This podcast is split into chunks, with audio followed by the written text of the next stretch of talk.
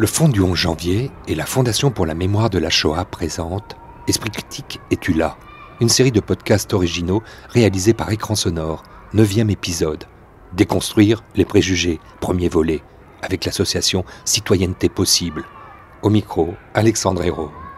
Ce qu'on retiendra de cette journée, c'est d'abord la foule immense, unie, parfois émue et parfois joyeusement bruyante. La spontanéité d'une foule anonyme, le peuple de France dans toute sa diversité s'est levé aujourd'hui.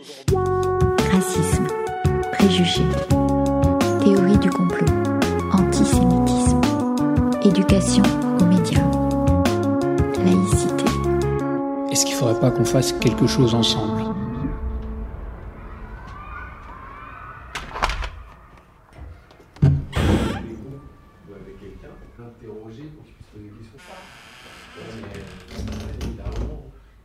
Profiter, euh, soit Bellada, d'une chose. On peut interroger, au départ, le titre lui-même. Citoyenneté possible. Le titre initial, c'était C'est possible. Parce que moi-même, mon parcours montre que, euh, voilà, euh, il y a des possibles, mais qu'il faut un peu leur, leur forcer la main. Et, puis, c'est très bête, mais euh, c'est possible. C'était le slogan déposé par, euh, à l'époque, la SNCF. Euh, voilà. Et ce C, finalement, avait aussi beaucoup de sens, puisque c'est le C de citoyenneté, le C de cohésion, et que c'est absolument ce qui nous anime. Mais à l'époque, le terme de citoyenneté, il n'était pas, pas si à la mode que ça. Cette époque, c'est 2006, et puisque viennent d'être exposées deux petites choses, dont votre parcours, c'est-à-dire c'était une évidence peut-être pour vous, euh, ce que vous aviez vécu en tant que journaliste, mais aussi en tant que femme de théâtre, en tant que, que citoyenne tout simplement, imposé que vous passiez, j'allais dire, à une autre action. Non, je ne suis pas passée à une autre action. Cette action, elle a toujours été parallèle à tout ce que j'ai fait. Et je pense même que c'est l'inverse. Moi, je suis, euh, j'ai vraiment euh, connu le, racisme enfant. Et, euh, et, je pense que ça m'a donné une lecture du monde très binaire dans un premier temps. Et je suis euh, devenue journaliste parce que je croyais à la notion de, justice, euh, de témoignage. Euh, je suis passée à l'édition parce que le journaliste ne suffisait pas. Je suis passée au théâtre parce que l'édition ne suffisait pas. Mais tout a été toujours animé par ce même fil conducteur qui était de, de la question de la parole, de la violence de la parole, puisque je le raconte maintenant régulièrement. Mais à cinq ans, je suis assise euh, en bas d'un immeuble euh, et un jeune passe et, me dit euh, Toi, l'arabe, tu pues. Et juste, je ne comprends rien. C'est aujourd'hui, bien sûr, avec les années, je peux décrypter qu'une violence, ça tétanise, qu'une violence, ça enlève les mots, ça laisse sans voix. Et c'est pas par hasard qu'après, ben voilà, j'ai pris la parole et j'ai voulu servir des sans-voix. Mais ce qui est très intéressant pour expliquer aussi ce qu'il en est de citoyenneté possible, c'est que quand j'ai écrit mon premier livre Entre deux jeux, où j'ai pour la première fois raconté cette scène qui a été quand même déterminante dans ma vie, c'est-à-dire de me dire mais je comprends pas, je sors d'un bain, ma mère m'a parfumé, je, je, je pue pas. Donc de comprendre qu'en fait une parole est assassine, qu'elle ne dit pas littéralement ce qu'elle dit. Là, elle disait pas que je sentais mauvais, puisque objectivement, c'était pas vrai. Donc, elle me disait autre chose. Mais quoi? J'avais 5 ans, j'avais 5 ans, quoi. Bon. Et en fait, ce qui est très intéressant, c'est que quand a été réédité mon livre il y a 6-7 ans, j'ai donc refait une préface, et je me suis rendu compte qu'avec tout mon parcours, aujourd'hui, cet adolescent, c'est moins lui qui m'importe dans son racisme que l'impact de la violence, et que c'est ça, aujourd'hui, que j'aurais envie de lui dire. Euh, comment dire? Citoyenneté possible, c'est clair et net. Nous, ce qui nous intéresse, c'est l'impact d'une parole violente. On est moins intéressé par son intention. Pourquoi? Parce que quand vous dites à quelqu'un bah, c'est raciste, il y a un énorme débat en France, mais c'est pas vrai, c'est pas raciste, c'est de l'humour, vous exagérez, mais si c'est raciste, etc. Et hop, de nouveau, on est dans un clivage. Euh, nous, ce qui nous intéresse, c'est de fédérer. Euh, voilà. Mais pas comme dans la, petite maison, dans la prairie. Il ne s'agit pas que tout le monde est beau et gentil. Il s'agit de comprendre quand je donne, quand j'ai un propos, qu'est-ce qu'il dit Comment il impacte Freud dit ça très bien, le verbe peut être assassin comme il peut réparer. Bon, ben, nous, on décide que il faut qu'il soit réparateur. Et je pense profondément que le langage est un élément de cohésion euh, dans, notre, dans notre pays et qu'il euh, il faut le, soigner. Et que ce qui a été terrible, c'est que ça fait très longtemps, dès la naissance de. C'est vraiment citoyenneté possible, est né de la question du verbe, hein, du langage. Euh, et de comment aussi euh, ça peut être discriminant. Par exemple, on disait ah ben, les jeunes de banlieue ils parlent pas assez bien, donc euh, non pour le boulot c'est pas possible. Mais ça veut dire quoi bien parler, mal parler? Si on ne sait pas qu'est-ce que c'est qu'un mot, le pouvoir que ça peut avoir. Donc nous on s'est vraiment mis en tête de de redonner le sens du pouvoir des mots et d'outiller euh, les jeunes d'abord, puis après on est passé euh, très vite euh, aux adultes. quoi. Et je dirais en dernier lieu que hum, c'était d'autant plus essentiel que quand ça commençait déjà, moi, à m'obséder, de par mon parcours personnel aussi, c'est que on mesurait à quel point cette parole violente, raciste, antisémite, sexiste, homophobe, complotiste, tout, tout ce qui peut faire office de bouc émissaire, c'est terriblement banalisé.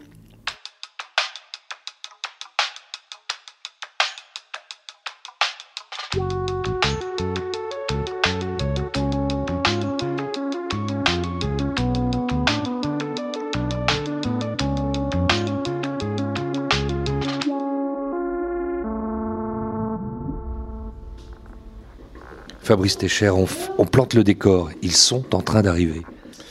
Alors on est en train de préparer la salle, euh, il y a le café qui, vient de chauffer, euh, on imprime les programmes. On a essayé un petit peu de revoir, euh, on est sur une formation de trois jours et la troisième journée était prévue sur la déconstruction des théories du complot. Mais comme c'est une formation de trois jours euh, sur la posture des la posture des professionnels face à la parole intolérante, donc parole raciste, euh, antisémite, homophobe ou complotiste, on a essayé de revoir un petit peu le programme pour essayer de travailler sur mesure comme on, fait toujours. Donc euh, on a intégré beaucoup des remarques, des attentes des participants et on a une journée qui sera le matin sur les théories du complot avec à la fois des apports théoriques mais aussi différentes techniques de déconstruction, de reformulation pour essayer de comprendre un petit peu différents enjeux. Parce que ça veut dire ça, très cher Fabrice, qu'il ne faut pas simplement s'adresser aux enfants pour euh, déconstruire euh, ces choses-là. Euh, parce qu'ici, c'est un public majoritairement, enfin essentiellement et même exclusivement d'adultes. Oui, alors c'est un public d'adultes.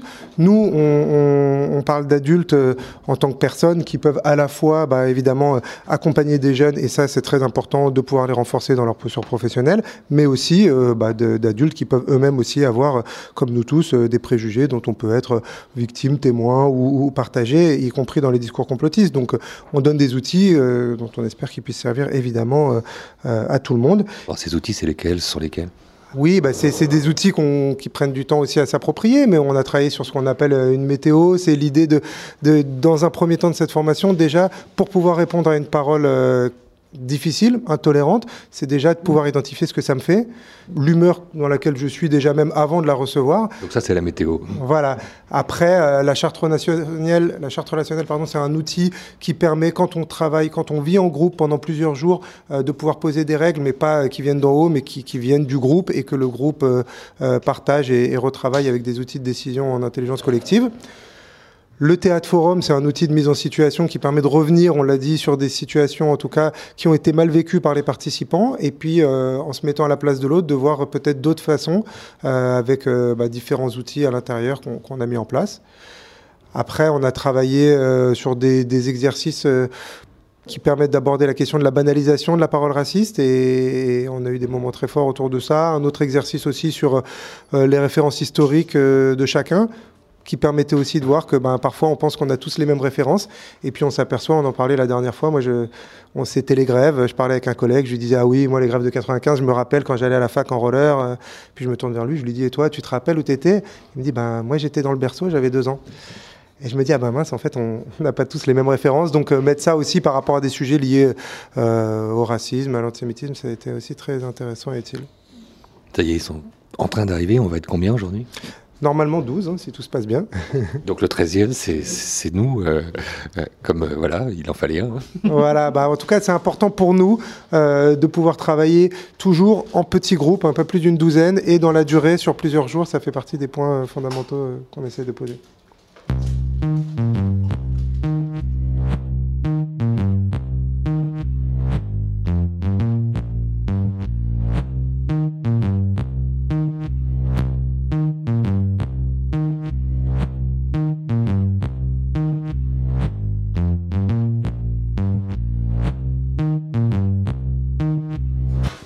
Natacha, il y, a un moment mhm. qu'on appelle ici le, la reformulation. Alors, en, même temps qu'on reformule, on repousse les tables, on pousse les chaises, on s'installe en, concave. Euh, qu'est-ce qui se passe? L'objectif de l'exercice, c'est de s'entraîner à reformuler, parce que la reformulation, c'est un outil euh, qui permet euh, de clarifier l'intention de la personne quand elle parle, lui faire prendre conscience de ce qu'elle dit, et euh, pour nous, intervenants auprès de, public, de comprendre ce que la personne essaye de dire, et d'insinuer du doute, en l'occurrence, sur les propos là complotistes dans cet exercice, mais que ce soit un propos raciste, xénophobe, antisémite, la technique est toujours la même et c'est ça qu'on va expérimenter avec le groupe. Le doute n'étant pas là considéré comme un poison, mais bien au contraire. Non, c'est effectivement pour faire bouger la personne, qu'elle se questionne sur, euh, sur ce qu'elle dit, qu'elle s'entende dire ce qu'elle dit euh, et, euh, et qu'elle puisse voilà, se, se, déplacer. Mm. Je repose les, les consignes pour le groupe. Voilà. Donc là, suite à la présentation de Fabrice, on a choisi vous avez fait un petit assortiment de propos euh, qu'on pourrait qualifier de complotistes. L'idée là, c'est pas euh, de questionner la source, euh, de d'aller croiser les sources ou, enfin ce que Fabrice vient de décrire, c'est de tester la reformulation. On en a parlé dans la première journée, je crois, de notre formation. donc, j'aurais besoin de deux volontaires. Votre objectif là, c'est de reformuler ce que la personne dit, comment vous faites, et ensuite on réfléchira ensemble sur euh, comment, comment mieux faire ou comment faire autrement. on y va, c'est parti. Ouais, je sais pas si t'as entendu, euh, tu sais que les Américains, ils ont inventé le cancer. Hein les Américains, ils auraient inventé le cancer. Bah ouais. Ah ouais. C'est-à-dire le cancer. Euh, bah la maladie. Je sais pas, parce que, enfin, tu sais, on dit euh, Pasteur a inventé les virus, etc. Tu veux dire qu'ils ont découvert le cancer? Non, non, non, ils n'ont pas découvert, ils l'ont inventé. C'est eux qui l'ont injecté. C'est eux qui l'ont créé Oui. Ok. Ah ouais. Les Américains, tu veux dire, ça sera un labo américain ou c'est bah le gouvernement américain? Ah non, c'est un labo, mais privé du gouvernement américain. Mais ça, évidemment, personne n'est au courant, évidemment. Comment tu sais si personne n'est au courant? Bah, Parce qu'il y a quand même des personnes qui se posent des questions et qui font des vraies recherches. D'accord. Et donc, il l'aurait créé. Euh, mais pourquoi? Comment ça, pourquoi? Bah, T'es bien au courant quand même que les, Américains et tous les lobbies qu'il y a derrière, ils veulent gouverner le monde, ils veulent dominer le monde, ils veulent le... D'ailleurs, ils ont réussi quand même, plus ou moins. Hein. Et pourquoi est-ce que le fait que le cancer soit créé, ça les aide à dominer le monde? Bah, Parce que du coup, il y a moins de... Bah, et ça fait peur aux gens, euh, du coup, il y a de moins en moins de personnes euh, en bonne santé, et du coup, ça leur permet d'asseoir leur pouvoir. bravo, bravo, bravo. Euh, ok, alors peut-être sur la première partie, là, donc là, toi, t'entends ça, et qu'est-ce que tu fais pour reformuler? Bah, Une question conditionnelle, justement, pour, pour essayer de nuancer un petit peu. Ouais, je ne sais pas si vous l'avez entendu, mais c'était, c'était déjà une forme de distanciation. Euh, super, ok. Euh, oui, après reprendre chaque élément, comprendre euh, quels termes sont derrière. ouais. Ouais, je, quand tu as dit découvert plutôt que inventé, du coup, ça l'a aussi obligé à élaborer plus, à bien distinguer les deux. Les Américains, alors, Là, les Américains, du coup, tu lui as, tu lui as donné un peu des billes. C'est le gouvernement ou c'est un labo? Euh, Voilà. Et là, du coup, Je sais pas ce que tu en penses, mais c'était peut-être aussi plus facile pour toi après Ah, de.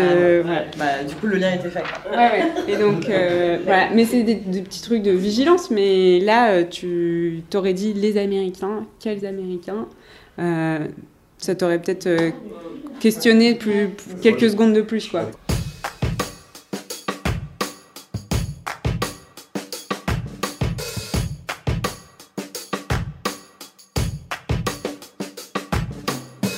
Vanessa, moi je travaille dans une association euh, qui fait de l'éducation aux droits humains et la formation également pour adultes. Et donc on, on essaye de faire cheminer euh, chacun, chacune sur des questions variées, notamment sur les questions de discrimination. À la fin d'une formation, quand on vient de passer euh, trois jours en groupe, il y a un esprit de groupe qui reste? Bah, oui, il y, a des- il y a des liens qui se créent et là les liens se sont créés très rapidement dès la première matinée. Et euh, des liens de confiance, de bienveillance, de euh, libre parole aussi. Et euh, j'ai trouvé que c'était assez, assez dingue comme on peut se sentir si proche de personnes si rapidement. L'enjeu, là, dans ces trois jours, finalement, on sort dans quel état? L'enjeu, c'était lequel? L'enjeu, l'enjeu, c'est peut-être de ressortir avec des nouvelles lunettes et puis je dirais des nouvelles habiletés qu'on va pouvoir utiliser pour faire face bah, à des paroles qui au quotidien nous déstabilisent. C'est, des paroles euh, qui vont parfois être euh, très violentes, euh, racistes, homophobes et qui nous mettent très mal à l'aise. Donc il faut ce genre d'outils. Donc ce genre d'outil est plus que nécessaire, notamment quand on travaille auprès d'un public, euh, auprès d'un public jeune aussi, pour ma part. Changement de focale, donc, puisqu'on change de lunettes. Et puis, euh, pour un focus qui est assez évident, c'est essayer, euh, tenter d'imaginer que, que ça va pouvoir mieux se passer, euh, en tout cas qu'on va pas laisser les choses se faire comme ça. Bah, en tout cas, je pense que la plupart des participants de la formation, clairement, aujourd'hui, ressortent après, après ces trois jours euh, avec, comme je disais, des lunettes qui vont permettre de mieux apercevoir tous les signes qu'on voyait pas forcément avant, et puis surtout d'être plus à l'aise pour pouvoir réagir et s'exprimer, réagir, dire quelque chose quand on se sent euh, dans l'obligation de le dire, c'est-à-dire euh, bah, lorsqu'un propos est clairement euh, raciste, violent, discriminatoire, homophobe.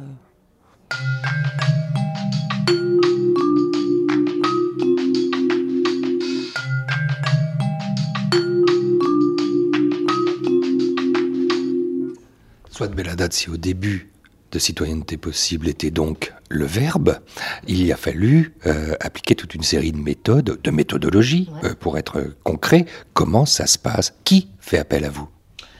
Alors, d'abord, la méthodologie, c'est qu'on a cherché, on cherche tout le temps d'ailleurs. Nous, on est dans, dans ce qu'on, les principes de l'éducation populaire, c'est-à-dire qu'on pense que la ressource, c'est l'autre, c'est le participant, la participante, et on n'est pas des sachants ou des sachantes. Euh, par contre, nous-mêmes, on a travaillé sur nos représentations et nos préjugés. C'est ça qui nous intéresse. C'est que, euh, avant de dire euh, faut pas ceci, faut pas cela, c'est qu'est-ce qu'il en est chacun de soi intérieurement. Donc déjà, nous, notre équipe, elle est vraiment formée à ça à pouvoir identifier ses, ses propres euh, affects. Euh, qui fait appel à nous? Eh bien, ce sont maintenant des publics de plus en plus larges. Initialement, c'était les, les- professeurs, les conseillers de mission locale, les éducateurs, euh, les bibliothécaires. Voilà, une, population que j'aurais jamais imaginé avoir. voilà. Mais nous, ce à quoi on tient, c'est la systémie. Alors concrètement, ça veut dire quoi? Ça veut dire que si le- l'enseignant il vient et puis qu'il il est outillé, etc. Bon bah c'est c'est super et c'est souvent le cas. Mais nous on bataille parce qu'on veut que la cantinière, quand à la cantine elle entend quelque chose et qu'elle réagisse, le jeune considère qu'elle est aussi légitime à répliquer que le prof. Le référent adulte, c'est pas la figure sacrée juste du prof ou du proviseur. C'est tout adulte qui constitue notre société civile. Voilà.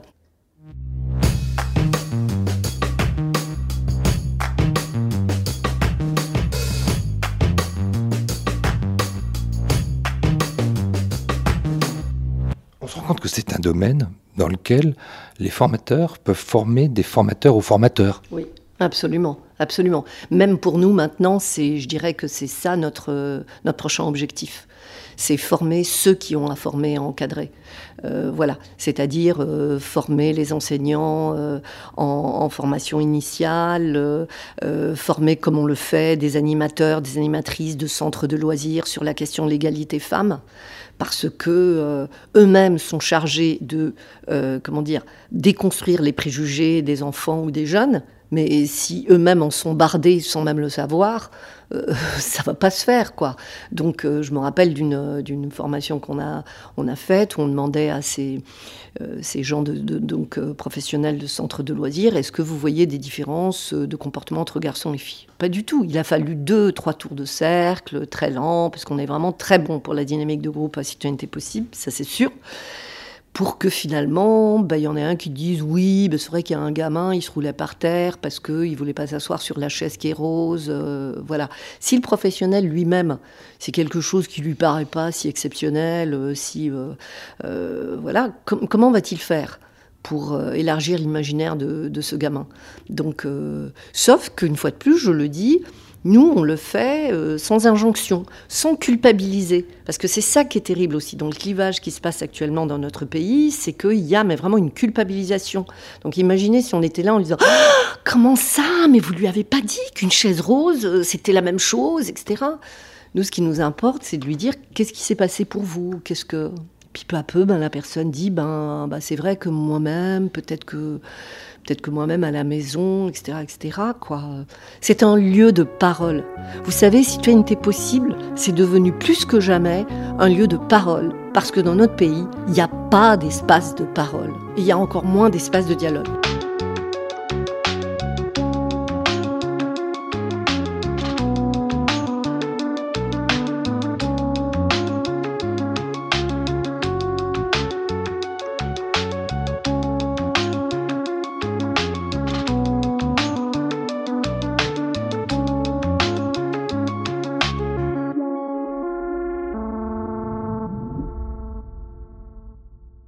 Déconstruire les préjugés. Fin de ce neuvième épisode de cette série de podcasts produite par le Fonds du 11 janvier et réalisée par Écran Sonore.